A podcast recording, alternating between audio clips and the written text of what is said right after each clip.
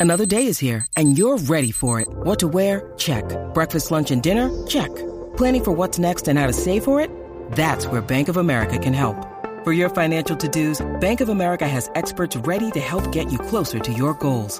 Get started at one of our local financial centers or 24-7 in our mobile banking app. Find a location near you at bankofamerica.com slash talk to us. What would you like the power to do? Mobile banking requires downloading the app and is only available for select devices. Message and data rates may apply. Bank of America and a member FDIC.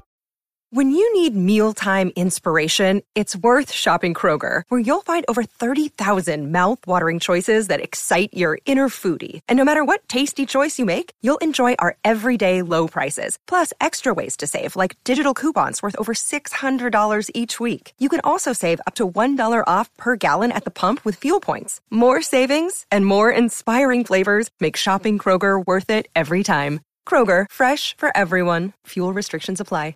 With threats to our nation waiting around every corner, adaptability is more important than ever. When conditions change without notice, quick strategic thinking is crucial. And with obstacles consistently impending, determination is essential in overcoming them. It's this willingness, decisiveness, and resilience that sets Marines apart. With our fighting spirit, we don't just fight battles, we win them. Marines are the constant our nation counts on to fight the unknown. And through adaptable problem solving, we do just that. Learn more at marines.com. You're listening to Affected by Altitude, a Purple Row podcast for and by Rockies fans. Thank you for joining us as we discuss all things baseball and Colorado Rockies.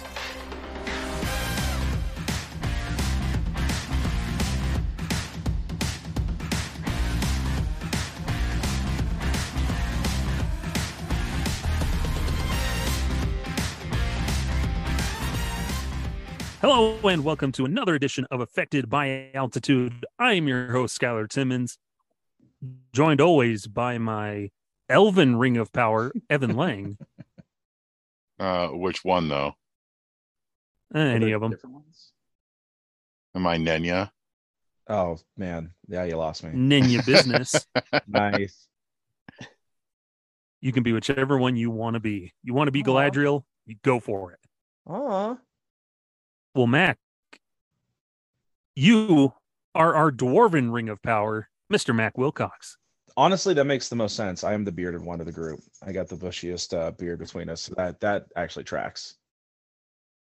There you go. And you, Yeah, you just love digging for rocks. I do. If y'all could see the the setup I have down here in the basement where I live in, I, I certainly do look like a little miner man hiding in my little hideout. I'm telling you, man, it's accurate.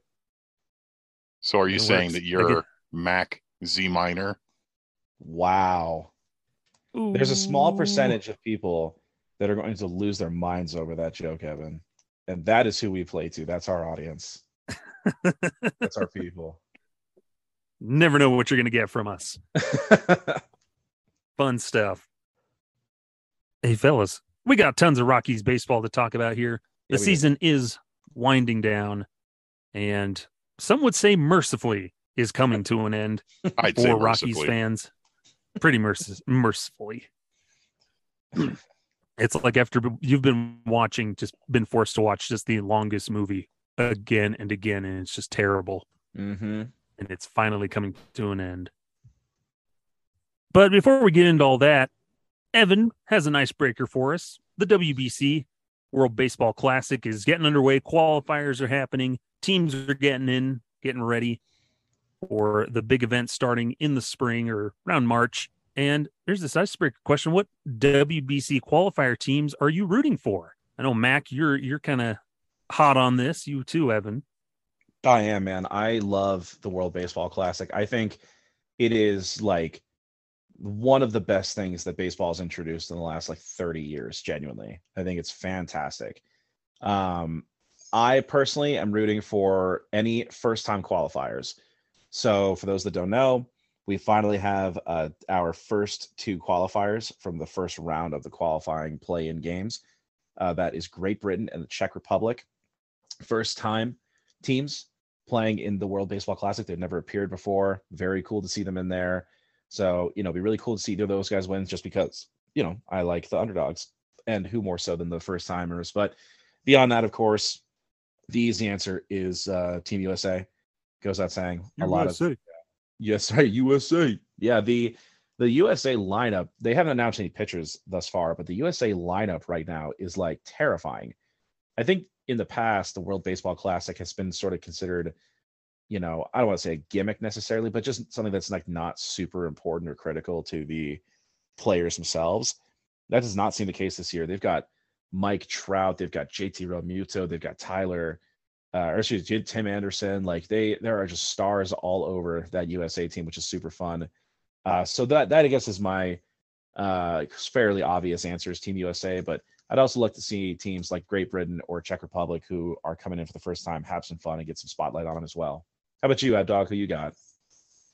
So real quick, just I think it's funny you mentioned the um the not as big a deal thing. What it really reminds me of is the how basketball used to be in the Olympics back in the day Oh, for sure. before the Dream Team.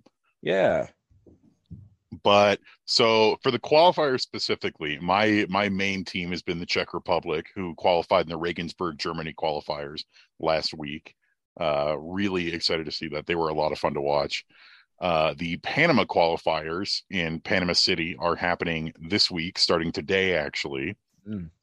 Uh, right now, Brazil is playing New Zealand. Brazil is on top 12 7. It's the end of the eighth inning. But that one's tough. I think I'm pulling for Team Brazil out of the Panama qualifiers, them or Panama themselves.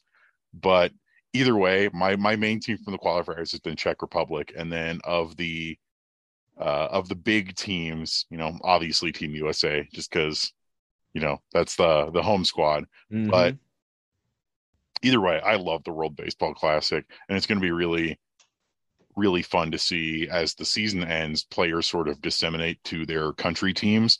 It's like uh, Jazz Chisholm is going to play for Great Britain, yep. and um, Justin Lawrence of the Rockies is expected to join up with Team Panama if they qualify. So, You know what's that. crazy for Team Pakistan who are going to try and qualify in Pool B. They have three 16 year olds on their team. 16. How crazy is that? Like it's just it's so cool getting you know to see all these different players and these different cultures uh, come together on this stage. It's awesome, awesome, awesome. And it's do you ex- think, and it's an extremely young sport in in a country like Pakistan, Oh, and that's one of the cool things about the World Baseball Classic is that you get all these teams that you don't really think of as oh that's a that's a baseball country well, you uh, get like- to see it grow in real time.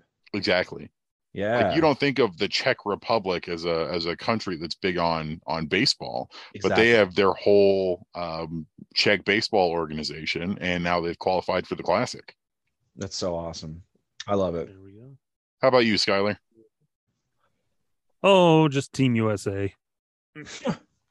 Ho Maybe. Canada if they do some stuff. Uh, but mainly, uh, I just want to reiterate like the World Baseball Classic is what the Olympics should be for baseball hmm because you know this past the past Summer Olympics they had baseball come back, and you know it was just kind of a thing. It didn't get as much, you know, airtime. It wasn't touted as much Mhm. because you don't get these big name stars of Major League Baseball that you do in the World Baseball Classic, Yeah. where guys take pride. We're like, yeah, I'm playing for no my home country. I'm playing for Team USA. You know, I I think that goes a long way for some of those guys who no, they don't get to play in the Olympics because it's in the middle of the season and nobody's taking off time in the middle of you know, July and August to do that. So they get that chance. So no, it's what the All Star game should be. You get that big competitive feel. All these guys playing at their very best. No, it's what the Olympics should be. Top of the top of the line players going up against each other. So it'll just be exciting to see, and hopefully March can get here quickly so we can enjoy the competitive games. I can't whatnot. wait. But It'll be great. it's going to be sweet. It will be sweet. And obviously, I think we've all talked about this before. We'll always be rooting on our Rockies, Mhm. even former Rockies, wherever teams they may play for. You know, we've had guys that want to play for Venezuela, you know, guys for Panama. You know, there's even guys that they probably might not make the team, but want to play for USA Mhm. and all this other stuff. So, you know, Jake Bird for Team Israel, I think that's a big one. Yep. Uh, so uh, we'll root for our guys, whichever country they play for, and try to qualify with, and all that. But at the end of the day, USA, USA, USA. Anywho's, Correct. moving right along here. Let's get into some Rockies baseball action here. Uh, the Colorado Hurdies continue in full stride. There has been a number of guys who are now out for the season here in this last week or so. Had some guys return, like Brendan Rodgers, Jose Iglesias, Alex Colomé's back from bereavement, all this stuff. But it comes at a cost as eventually Charlie Blackmon is out for the rest of the season with a torn meniscus. Connor Joe's out with a muscle strain. Carlos mm. Estevez, who initially went on the COVID list, then got moved to the non COVID illness list because he's just sick. And it's kind of decimated the roster here. Some big name guys as we close out the rest of the season. And injuries happen to every team, but it has decimated the Rockies this season. They've really struggled when it comes to injuries. Mm-hmm. I will say the bright side for for whatever there is a bright side is that this um the way things came together made it so that we could reinstate guys like Brendan Rodgers and Jose Iglesias without having to cut or demote the rookies who are finally getting playing time. So that's definitely a good thing. But you never want to see anybody's season end prematurely, even if there's only a week left. Um, Charlie Blackmon, seeing him, you know, go down with only a week left in the season, that's no fun to see. Same for Connor Joe, who, even though his playing time had greatly decreased due to performance, you know, the the fans still really love him. And then Carlos Estevez is just hard because this is a this is a contract year for him. This is his Yeah. walk year. So he doesn't get a chance to put the the final spin on his resume for if he will be returning to the Rockies next year or if he's going to, you know, test the waters of free agency and see what other kind of team is going to pick him up. Especially Because- how well, especially how well he's been pitching recently. He's looked great. yeah, in the second half he's been fabulous and Yeah. it, it really puts out that I I would hope that the Rockies bring him back, but you never know if they're uh, what is in the cards for the Rockies in the offseason because they're so strange. Um, Charlie Blackmon, we know is going to be back next year. He already said he plans to exercise his player option, which should be for about 18 million now that he's met all of his contract incentives. Mm. Uh, Connor Joe is is a little tricky. He's under team control until like 2028. He hasn't hit arbitration yet, but the the roster is going to be a little bit crowded next year with outfielders again, and with how he really struggled in the in the second half before and going down with injury, you Yeah. don't really know what his fate is going to look like. So, yeah, huge bummer of a way to a way to end the season. And like I said, at the very least, you can still have the the rookies playing, but you never want to see anybody go down like this right before the season's over. Yes. Well, and to your point, like, you know, I think we all kind of had the same uh, thought when a lot of this went down, which is, of course, to your point, never want to see anybody get hurt. Obviously, hope everyone comes back 100% next year, ready to go. But man, a torn meniscus, that's a pretty gnarly injury for a guy like Chuck. You know, I, that's a that's a tough one, and I don't know. Maybe you both can educate me. I mean, what is the recovery time on a torn meniscus? You know, for a baseball player. Do you all know off the top of your heads? I guess I can Google it here, but like, do you have any idea what that recovery time looks like? Is that like a ready for spring training thing, or is that like a significant time miss thing? So, general recovery time for torn meniscus after surgery can be anywhere between six weeks and three months, Hmm. um, plus, you know, rehab and physical therapy time. Yeah. But it is expected that uh, Chuck should be ready for spring training. Okay. Well, that is good at least because I guess I thought it was a, a worse deal than it is. But yeah, obviously, uh, you mentioned guys like Connor Joe, and I think Carlos Estevez had done enough this second half to, I think, still definitely pique interest on his free agent market. I do think it's likely he'll return to the Rockies. That's where he's been the last like 38 years. But uh, I do think that he'll get some phone calls either way. But uh, Connor Joe, I think that's the tough one. I think Connor Joe, we'd started to see a little more out of him of late. To Evan's point, he had a really tough second half after a really pretty strong first quarter, quarter first third of the season or so. But he has been struggling since that second half began. And I think in the last couple of games he played, we started to see something. There was a home run there, some pop, you know, whatever. Hopefully end the season on a high note and maybe get back at a good place for next season. But going down the way he did, he's not going to get to finish his season. Like that is a really really tough way for him to end. And you know, of all these players, of the Estevezes and the and the Blackmons, I think that Connor Joe's future might be the most uncertain as far as what his place looks like with the Rockies next season. So tough one for him. Obviously, hope he can get back to his uh, you know 100% health and and pick up where he left off at the start of this season and get back to a good place. But yeah, really tough to say what his future looks like right now. And, and you can say that about a lot of guys on this team, and that's something that we'll probably talk about in another episode. Yeah, well, after the season, because the, there's going to be some roster shuffling, and so every at bat for some of these guys on the bubble count. The Connor Joes, yeah. the the Garrett Hampsons, you know, guys like that. Every inning, every bat really matters and can be, kind of show them like, hey, I, I still deserve a spot on this team. But then you get the young guys, the rookies, who are also proving themselves like, yeah, we deserve a spot for next year. And so it, it's just extended spring training battles that are closing out the season. So we'll see who will, who won't come back for next year.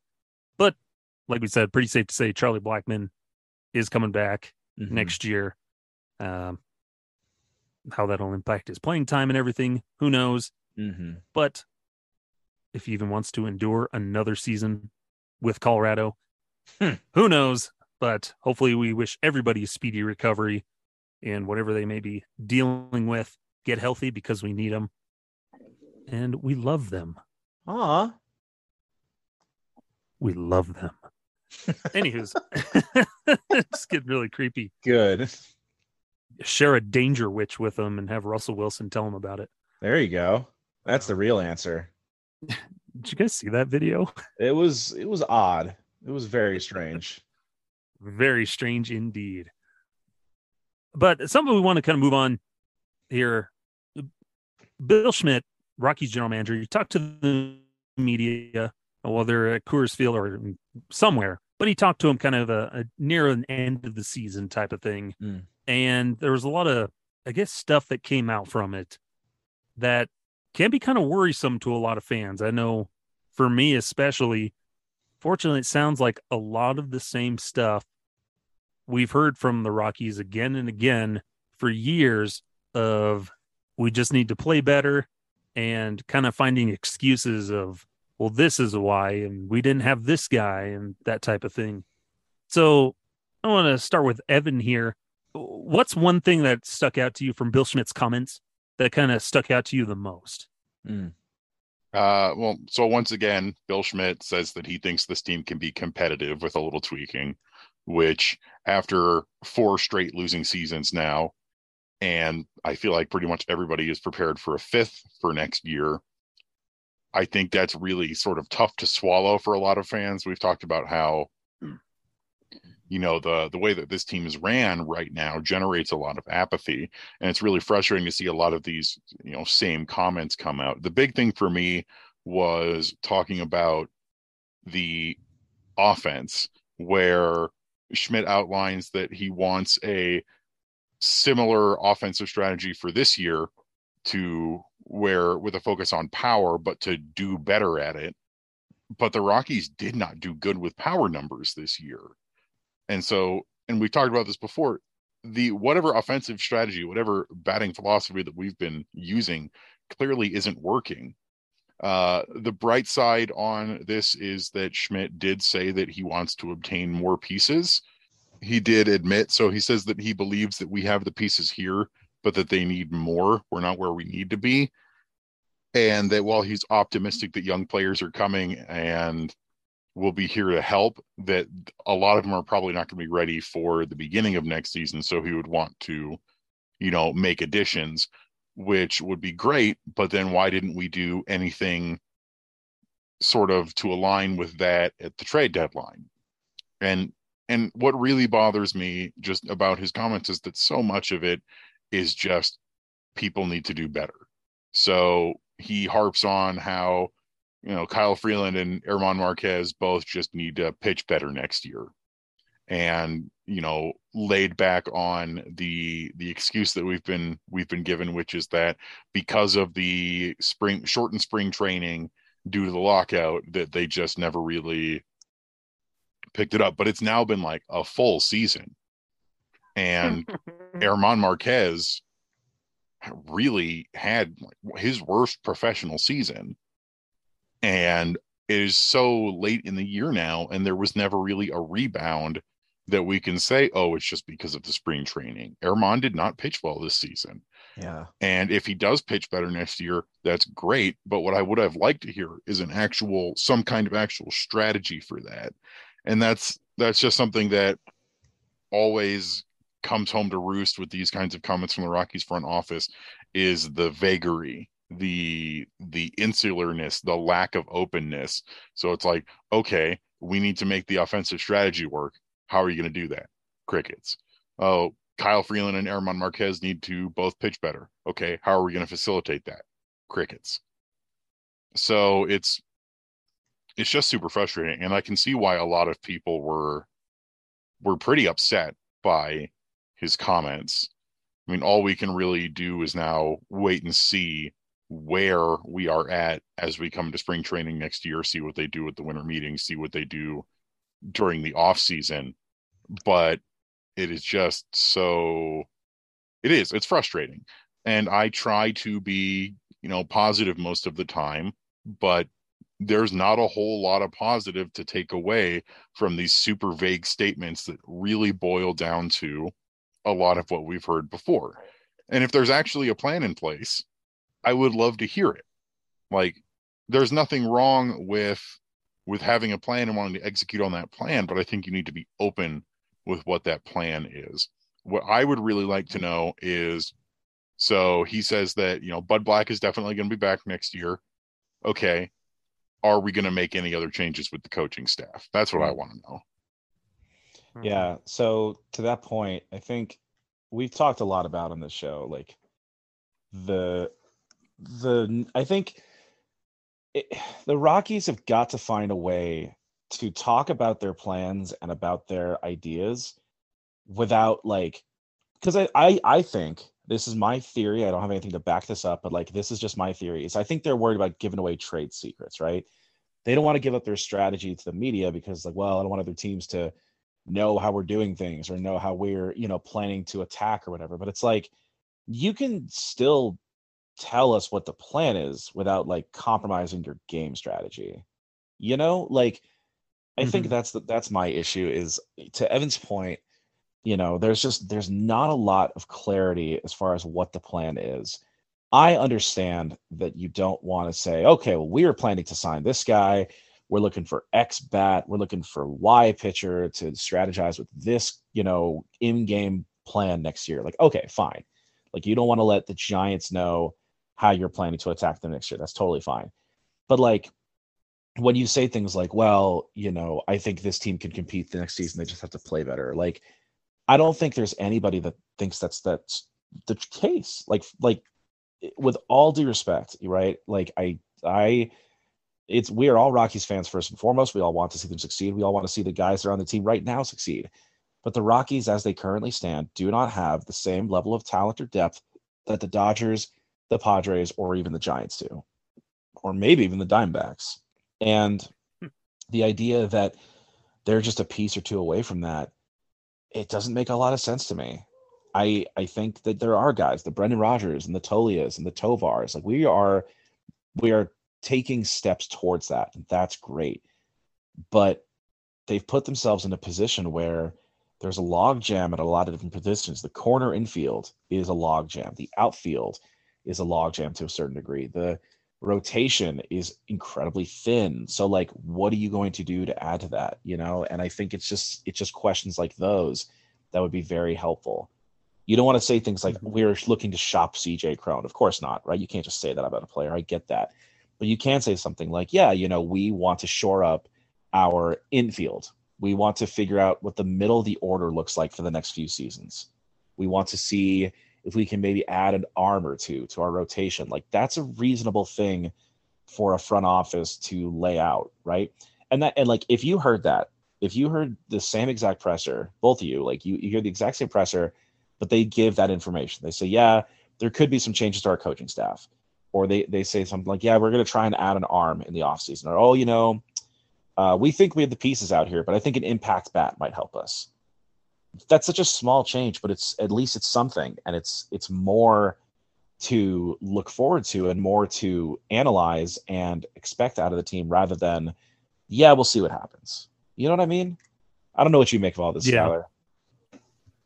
No, and that's that same thing. You know, in my own nerdy, sad, lonely world, when I play franchise mode on MLB The Show, God. oftentimes I'll wander around the house and have like my, my own general manager press conferences in my head you go. after like after a season, and you know, talking about those same things to an audience. Of yeah, you don't have to divulge like every little plan that you want to do, you know. But in the in the grand scheme of Major League Baseball, everybody's playing risk. And the point of risk is world domination. They want to win the World Series. Everybody has the same goal, the same plan is to take all the countries, win all the games, win the trophy, the commissioner's trophy. Now, the way you go about that, everybody has a different strategy, but there are proven ways to victory. No, in the game of risk, in any board game, no, there are proven ways to win that are pretty effective. Mm. And that's what we see teams like the Dodgers Mhm. follow. No, the Tampa Bay Rays have their own way of doing things that's pretty effective and works for them. Uh, instead of trying to like replicate everybody else's, the Rockies try to do their own thing or try to copy somebody else's, but they don't know how to do it.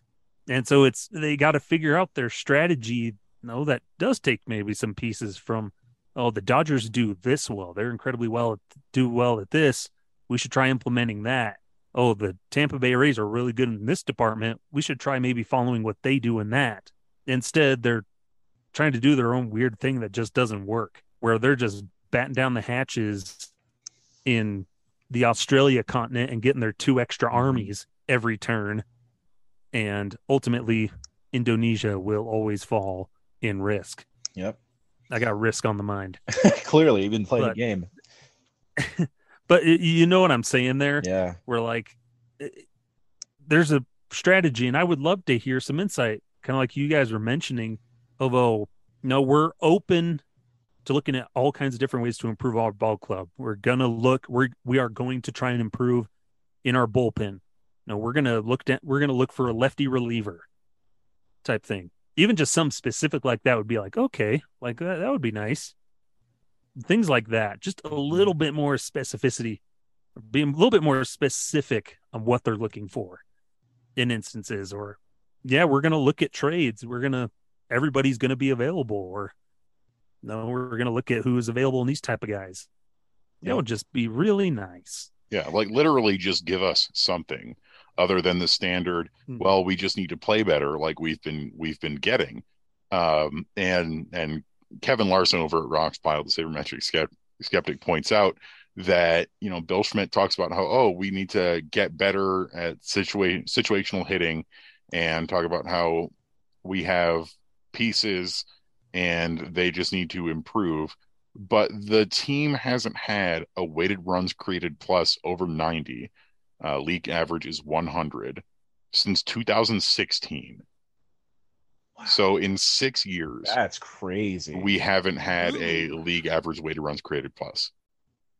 That's crazy. And we just keep getting told, oh, we need to play, we need to play better. We have the guys, we have the pieces, they just need to do better. But that's not a strategy. It's not a strategy to just go, oh, well, we'll do better. How are you going to do better? And I, and I get that like there's some things like you can't say, oh, we're probably going to make coaches changes to our coaching staff in a press conference before the season ends because you still got a week, week and a half to play. But you could say something like, we are going to evaluate our coaching staff or something like that. Give us mm-hmm. literally anything to work with. instead of just telling us of the reason that the Rockies were terrible in 2022 was that Kris Bryant only played in 42 games because more or less this entire season has felt like season 2 of Dragon Ball Z where it's just Vegeta, Goku or Gohan and Krillin hanging out against the Ginyu Force and Frieza and Goku's in just a little healing chamber. That'll do it. Like Yeah. you, you our know, strategy can't be the season. DVD strategy of hang back, bide your time, and wait for Goku. exactly. Like that, seriously. that is perfect. Where no, yeah, when Kris Bryant was playing, he was fantastic in those literally like two months that he got to play. No, he was really good. But the injuries held him back. But the Rockies just continue harping like, man, if we had just had Kris Bryant, we would be way more competitive right now. But Kris Bryant can't pitch for you. He's only getting maybe three at bats a game. So there's a lot more that you need than just Kris Bryant showing up, going Super Saiyan, and punching somebody in the face. but what is your take there on Kris on the Kris Bryant stuff, Mac? Real quick. Uh, I, just that. I, I, mean, I, I look. We had about thirty-ish games of Kris Bryant this season, and he played pretty well in those games. But he is not. Baseball does not. Baseball needs more than one player to come in and turn a team season around in football, you could draft Tom Brady, not draft, but you could trade Tom Brady to the Broncos and they become a demonstrably better team. You could trade, you know, LeBron James to the, I don't know who's bad right now, the Hawks, and they become a demonstrably better team, right? Like you can do that. That doesn't work in baseball. Mike Trout could join the Rockies tomorrow and they don't win 15 more games next season. You have to have that full team working together in tandem. Does Kris Bryant being in the lineup lengthen your lineup and make you a better team on that day? No doubt. But he's not going to turn your entire season around. Baseball's 162 games. We consider an above average war to be like three. You know what I mean? Like, you cannot just expect Kris Bryant's health to be the main contributing factor to getting you back to relevance and back to success. I want nothing more than for Kris Bryant to come back healthy next season and bop like we are used to seeing him do in Chicago and San Francisco he seems like a good dude. He seems like he wants to be here. they want to be here. Uh, but like, I, I do. I want him back. But I also think it's a little short sighted to think that him being back in the lineup is like the key contributor. Like, this is the thing that'll get us back in the playoffs. Everything else can stay the same. I, I don't think that that makes any sense. No, I mean, and it's even the same of, oh, well, we just need uh Germán and Kyle to pitch better. It's like, okay, that's two pitchers. Your rotation is five pitchers, and the rotation has been demonstrably bad this season, where Kyle Freeland is the only pitcher in this rotation with an ERA under five. Wow. What are you going to do about that? Yep. Have Kris Bryant pitch. That's that is the answer. Get hey, Chris Randal Grichuk and uh, Brian Serven both have ERAs of zero out yes, of the bullpen. Do. Yes, they do. What's Joshua Fuentes doing? He can pitch. Yeah, get him back up here. but it, it, that I think that's the big thing is partly it always feels like the front office sometimes doesn't take responsibility when it's always you know kind of pointing to the players of well Kris Bryant didn't get to play and we just need to play better. Our guys underperformed. If I was a player and like heard that year after year, like they know, they know they struggled and did things. They maybe didn't play to the thing. But for me, if to hear it every single year, you just need to play better, you just kind of throw your hands up like, I'm doing my best. Like, what else am I supposed to do when it doesn't feel like I'm being supported by the front office in terms of maybe acquisitions or coaching staff or you know, whatever it may be? No, just from my perspective, if I was a player right now, that's how I'd feel. Yeah. Not great. Oh man, frustrating. Mm-hmm. But one day we'll have Kris Bryant fuse with somebody else, and we'll get a super awesome player who will fight Majin Buu. That's the, dude, the Dragon Ball Z way, man. That's the way the Rockies can make the playoffs. Dragon Ball Z way. Teach everybody the fusion dance. A baseball, t- a baseball team is like the spirit bomb. Gotta put all your energy together. I love true. that. Put your arms in the air. and it works better when everybody, like Evan said, don't just sit back and wait for Goku to show up. Because guess what? You got Piccolo. You got Gohan. You got Vegeta. You got Trunks. You got Goten. You got Krillin, for goodness sakes. they can all do stuff. Anywho's, we'll stop with our DBZ talk and take a quick break here. when we come back, we're going to talk about, well, this final week of the season. That's tons of fun. And also what they did at home this year. So don't go anywhere. We'll be right back. Hello and welcome back to Affected by Altitude. Thanks for sticking with us through that little short break. I'm still here with you as Skylar Timmons, along with Evan Lang and Mac Wilcox. Uh, we'll try to keep the Dragon Ball Z talk to a minimum, but no promises because Dragon Ball Z is awesome. Facts. And the references just work perfectly. Also facts. Krillin got disrespected because he is without a doubt the strongest human. He's the strongest regular human. Yeah, regular people are whack. My favorite part in it's like the Resurrection F saga with Golden Frieza Yeah. when they're fighting all of Frieza forces, and then Krillin's just super awesome. He's like, "Oh, I guess all these years standing on the sideline, being around all these Saiyans and whatnot, have made me actually stronger." Like he got stronger by osmosis just by being around all those guys, and That's it's how it works, hilarious to me. That's how it works. He was already the strongest regular human. He doesn't he get, stronger than he Tien? doesn't get enough credit. It's true. And then he I don't becomes a cop. Is Krillin stronger than Tien? Yes. Okay, we're gonna argue about this later. What's the baseball stuff we have next? well, the Rockies are currently finishing up the season on a nine game road trip from hell through San Francisco and six against Los Angeles. We'll talk about those in just a little bit. But we wanted to kind of focus here on the Rockies' home, uh, time at home this season, where, as in 2021, they were a dominant team at home, one of the best teams in baseball when playing at home at Coors Field. Unfortunately, in 2022, that was not the case as they went 41 and 40. They lost a ton of their final games there at home in their final home stand. Mhm. Uh, Evan and I were both at that final home game of the season last Sunday, which that was a fun time. How was that game, Evan? It started off really bad. And then kind of in the middle, it was it was kind of fun again. And then it ended really bad. Yes, it did. and it was hot, and then about about the eighth inning, after Alex Colomé kind of struggles mightily, and the game just gets way out of hand, you just lost interest, and then the players then had to take a lap around the field waving at everybody. Not a good it was time. it was the most bittersweet, depressing end of season, end of home season parade thing ever. The final score It was was pretty twelve to six.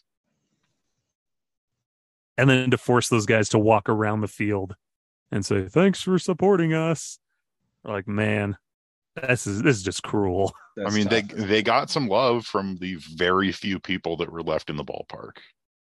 exactly my favorite part is Michael Toglia was walking by uh, this kid was right on the the fence yelling at Michael Toglia to give him his vipers his like Oh. sunglasses or whatever nice. and then Michael Toglia looked at him like took him off his hand and like almost went to like give him to him and then he's like nah and pulls back in his head and keeps walking and the kid got super sad what a heel.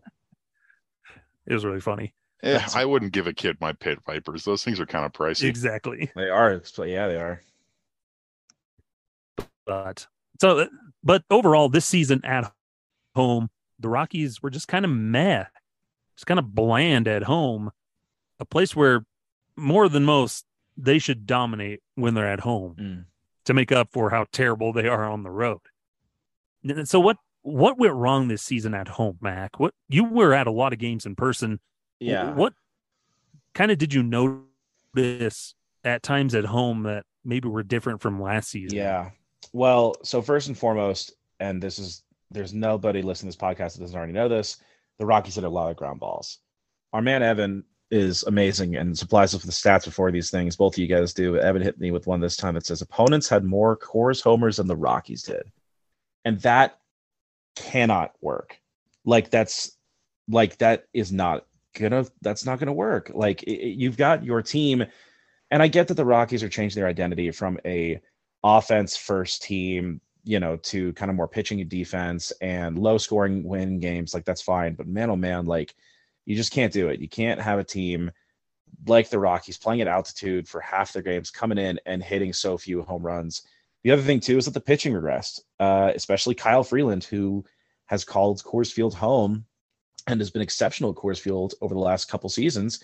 He struggled mightily at home versus on the road. Austin Gomber was the same way. And, you know, Jose Urena and Chad Kuhl start off the, well, Chad Kuhl start off the season pretty hot and then struggled at home. Urena obviously wasn't around with the team for as long as Kuhl was, but he also had a couple of nice starts at home before really starting to fall apart. And I think it's just kind of all of it. Like, unfortunately, I, I think you just saw the Rockies really regress at home in basically all aspects, even their defense. Like, it, it was just one of those things where you know everything that could have gone wrong for them at home did. And eh, yeah man just the number of ground balls we saw hit the number of situations how many times do we see the rockies have men on base you know either two or maybe even the bases loaded with with no outs and not score? Because you get a ground ball back to the pitcher and then a grounded to double play you know, you just saw so many of these situations where the Rockies could, could put up a crooked number, and instead they, you know, they hit a ground ball out of the to get the opponent out of the inning, and then the opponent comes in the top of the frame and scores five runs with six doubles and you know a home run. Like it's just it's not sustainable. Uh, and this is one of those ones where my you know inexperience and this is going to show because I have no idea how to fix that. I, I have none other than like you know the hitting coach and the pitching coach have got to get together and figure out what to do. But yeah, man, it was it was not a great time. Um, it, it's one of those things that teams will go through, but it haven't hit us with that stat uh, about how the Rockies offense has been struggling the last six seasons. This is just the next step in that. Yeah, and it. So I'm going to expand a little bit on the the home runs at home. The Rockies at home this year hit 98 home runs in Coors Field over the 81 home games versus opposing teams hit 102. So it's not a lot, but that is still four more that the Rockies were outslugged in their own ballpark where they are supposed to, where they allegedly have that gigantic home field advantage of playing at Coors Field. Mm. The Rockies in general were outscored at home.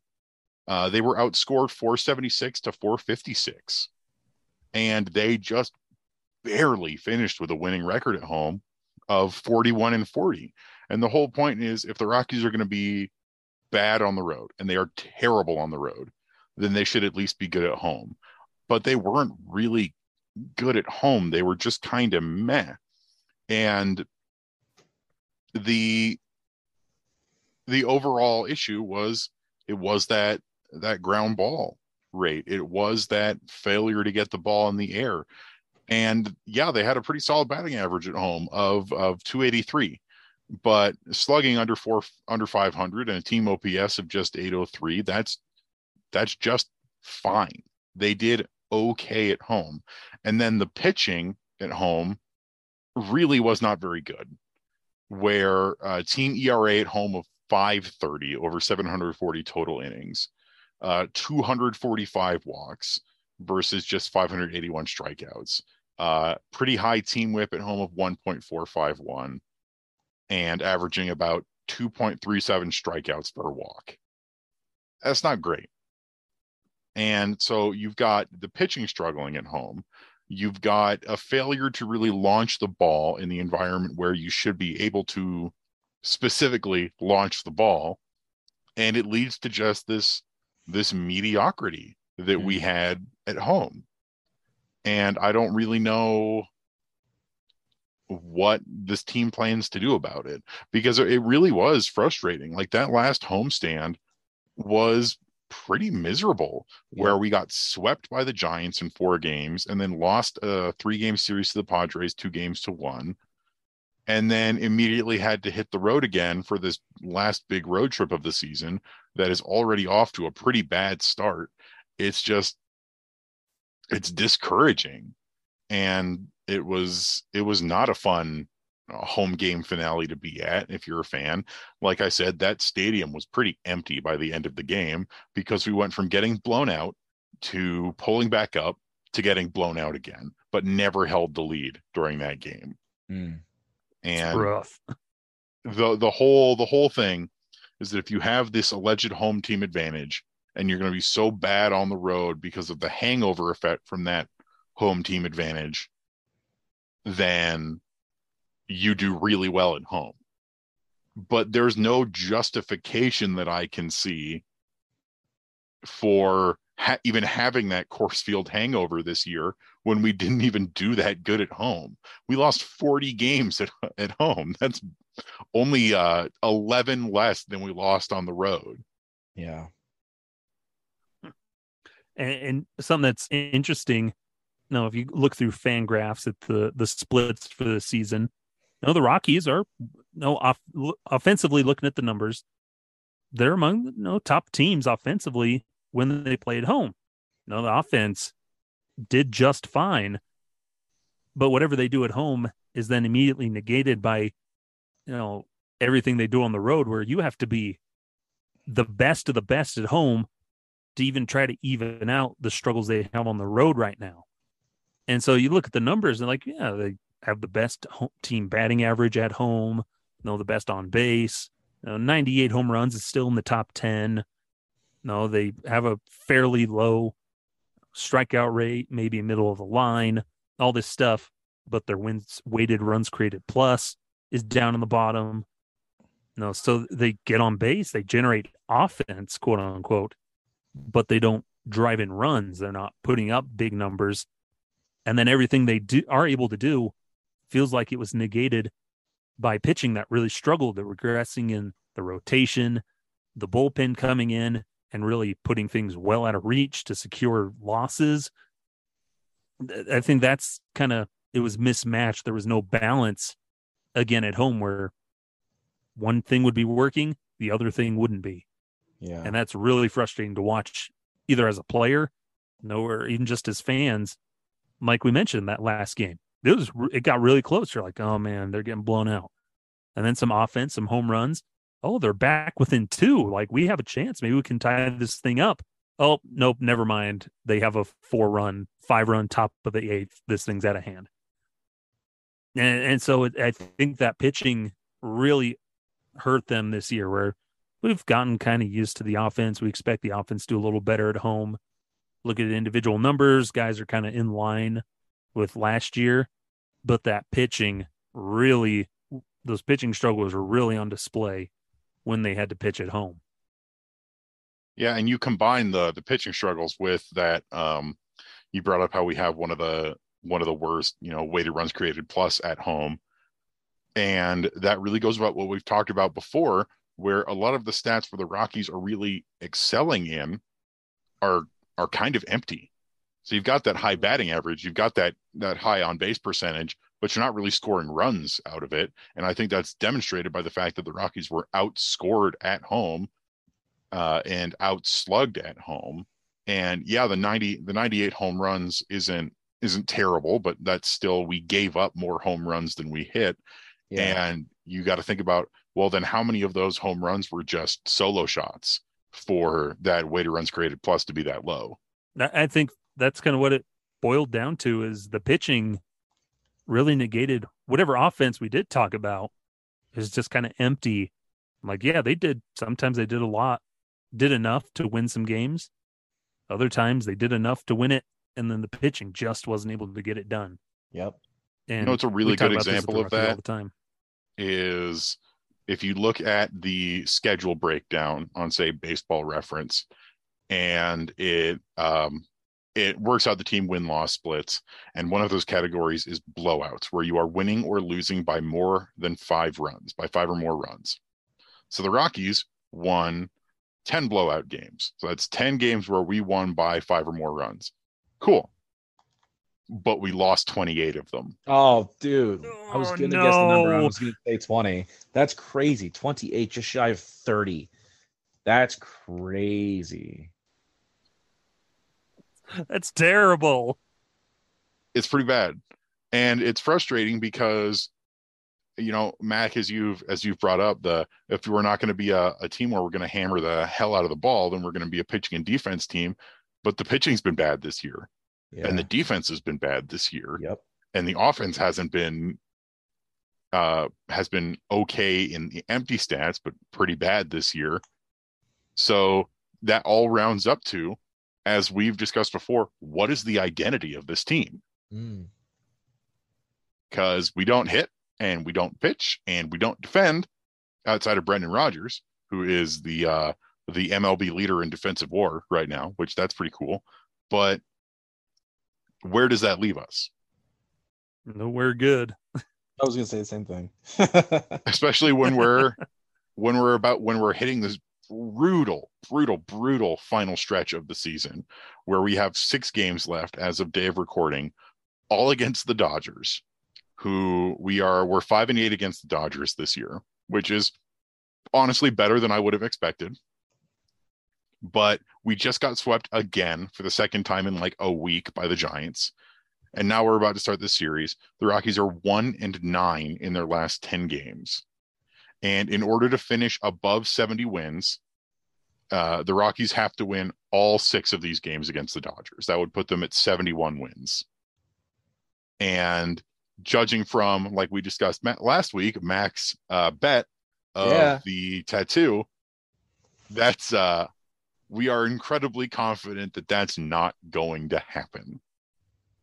I would be, I I view it as almost impossible for us to win all six of those games. Not not completely impossible because you know nothing is technically impossible, but so highly improbable that it might as well be.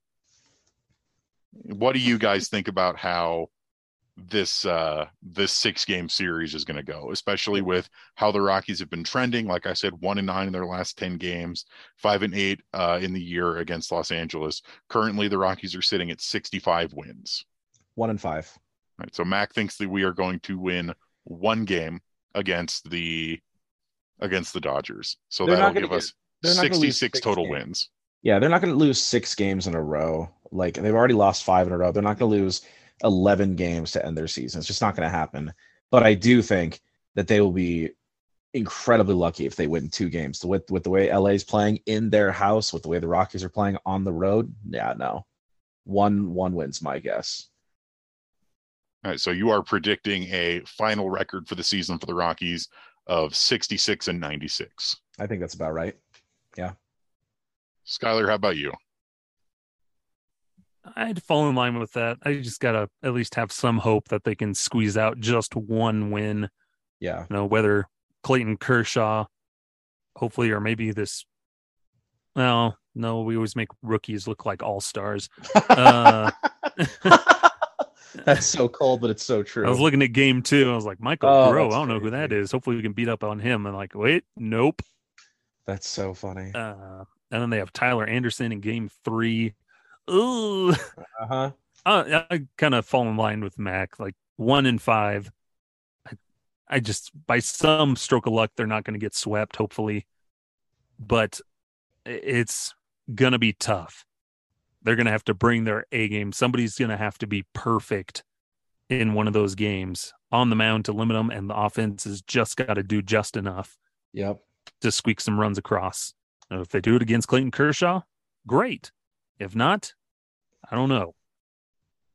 Yeah. But the fact that the Dodgers have 108 wins coming into this start of this series and could end, you know, have a legit shot at winning all six, ending the season at about 114 wins, like that's a real possibility. it very much is a possibility. So before I get into, so both of you are predicting that we are going to finish tying for the second worst record in franchise history I with do. the 2014 Rockies at 66 and 96. Before I get into what my prediction is going to be, I'm just going to go over really quick.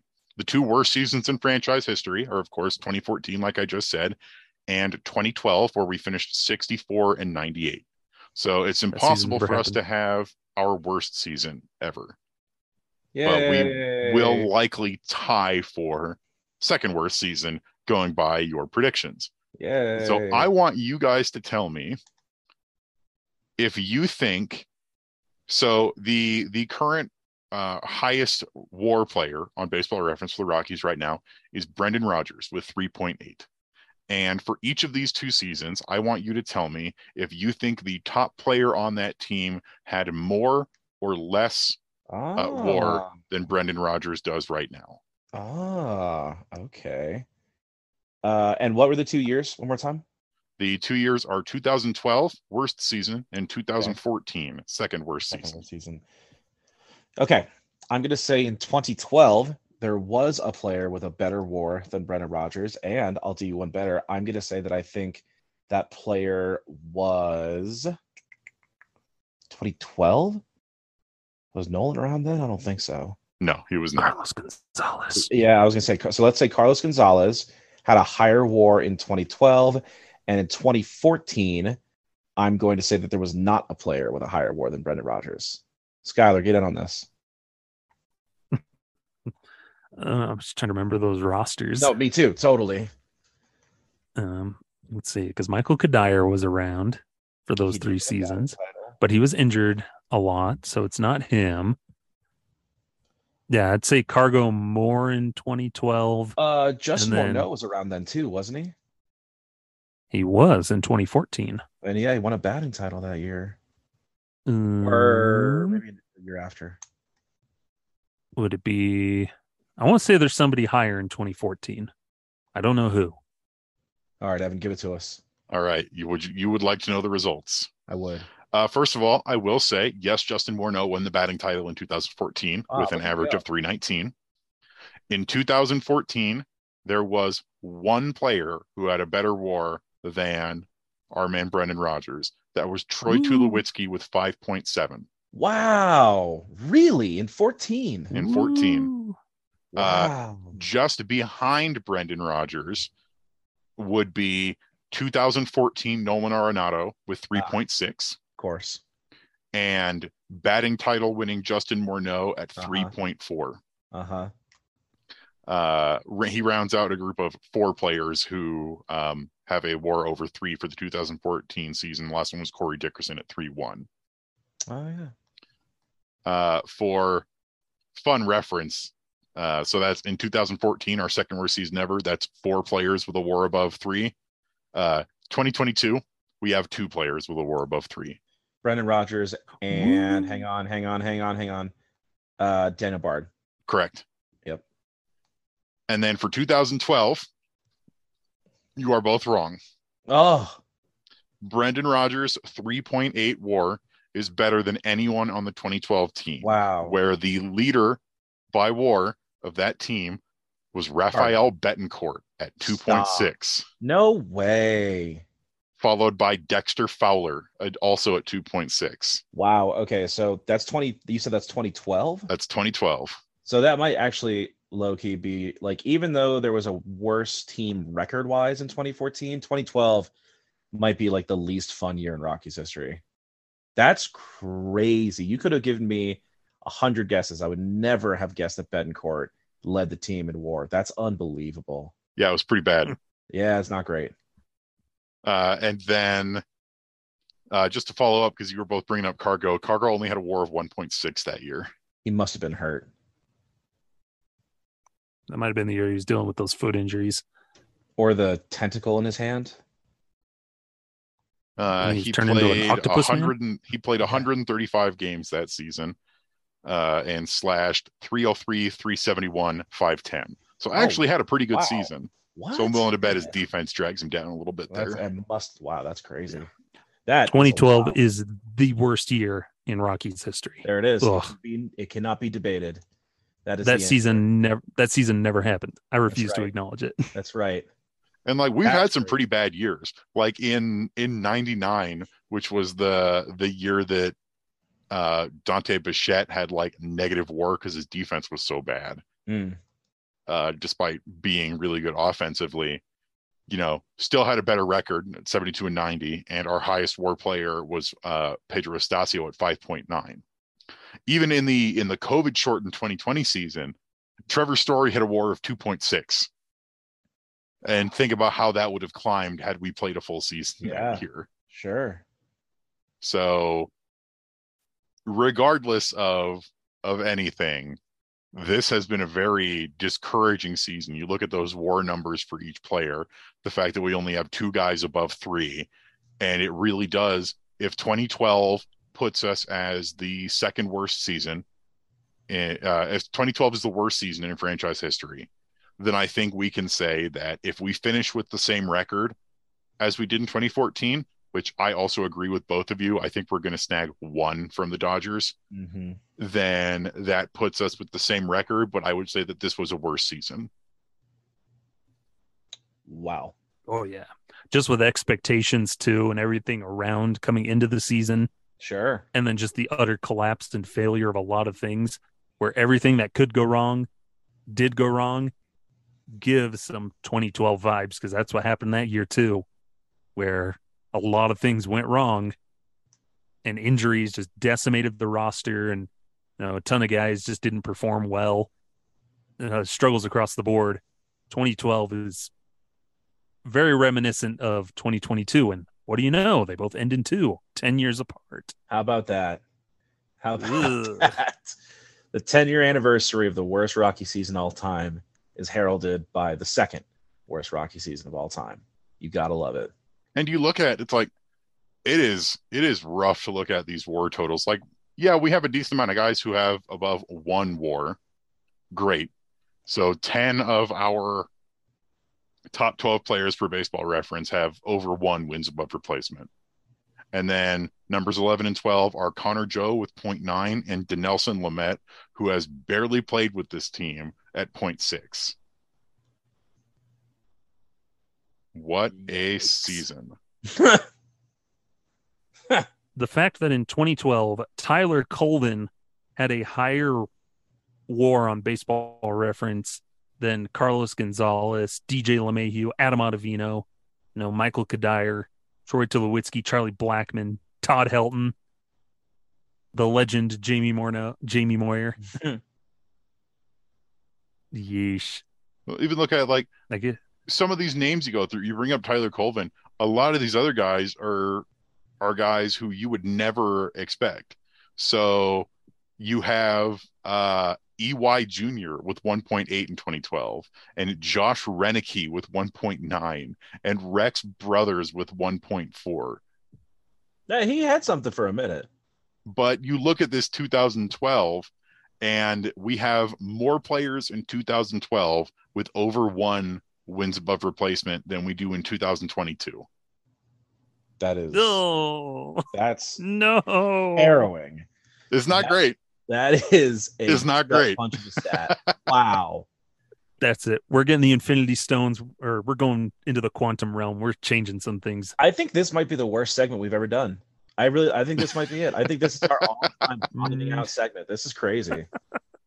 Wow. It is rough. Wow. You know, it's like it's like poetry. It rhymes. Every scene is so dense. Anyway, see y'all next season. Can't wait for opening day. 30 years. Off season Yeah. can't come soon enough. Wowzers. But oh man, man, it's just depressing. Yeah, it is.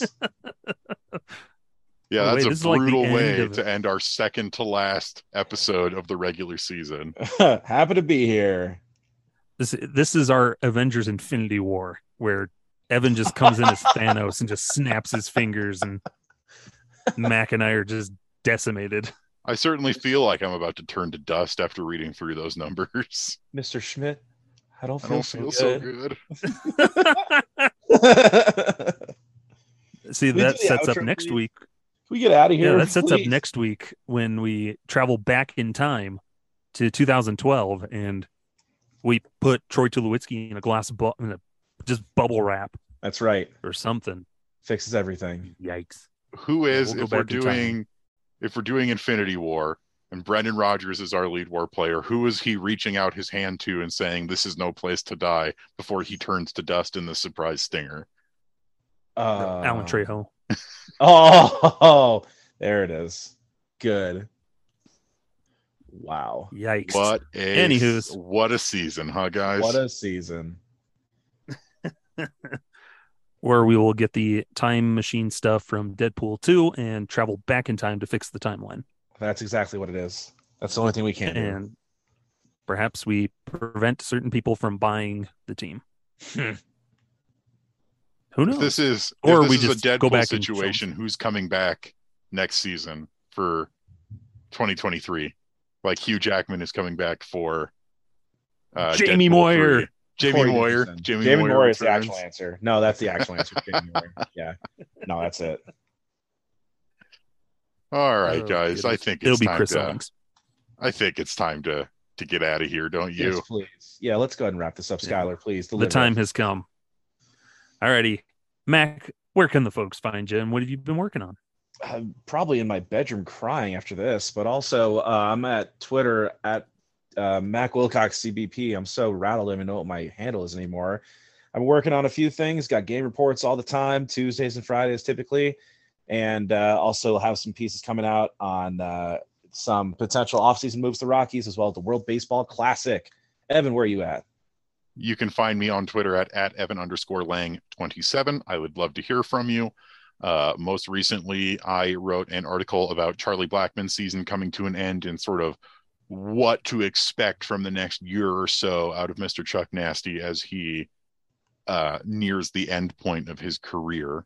Um, go ahead and check that out on www.purplerow.com, where you can also find all of our other awesome writers and contributors.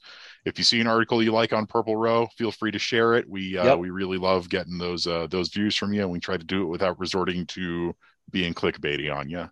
Facts. Skylar, how about you? Where can you be found at? Uh, on the internets. Uh, you can find me at sideline underscore crowd over on Twitter, doing all that stuff, and find me as I slowly go into the off season, binging Rings of Power and other shows as I find them. Nice. Good stuff.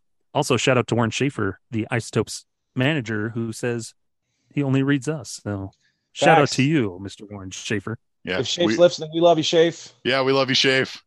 Big old facts. Doing good work down there in Albuquerque.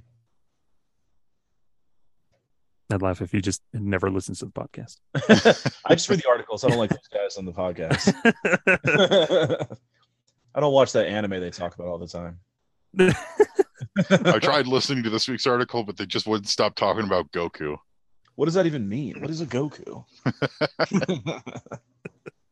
But anyways, you can always find us each and every week as we slowly head into the off season. Again, as always, we thank you all for joining along with us. Share with your friends. You can find us on the purplerow.com.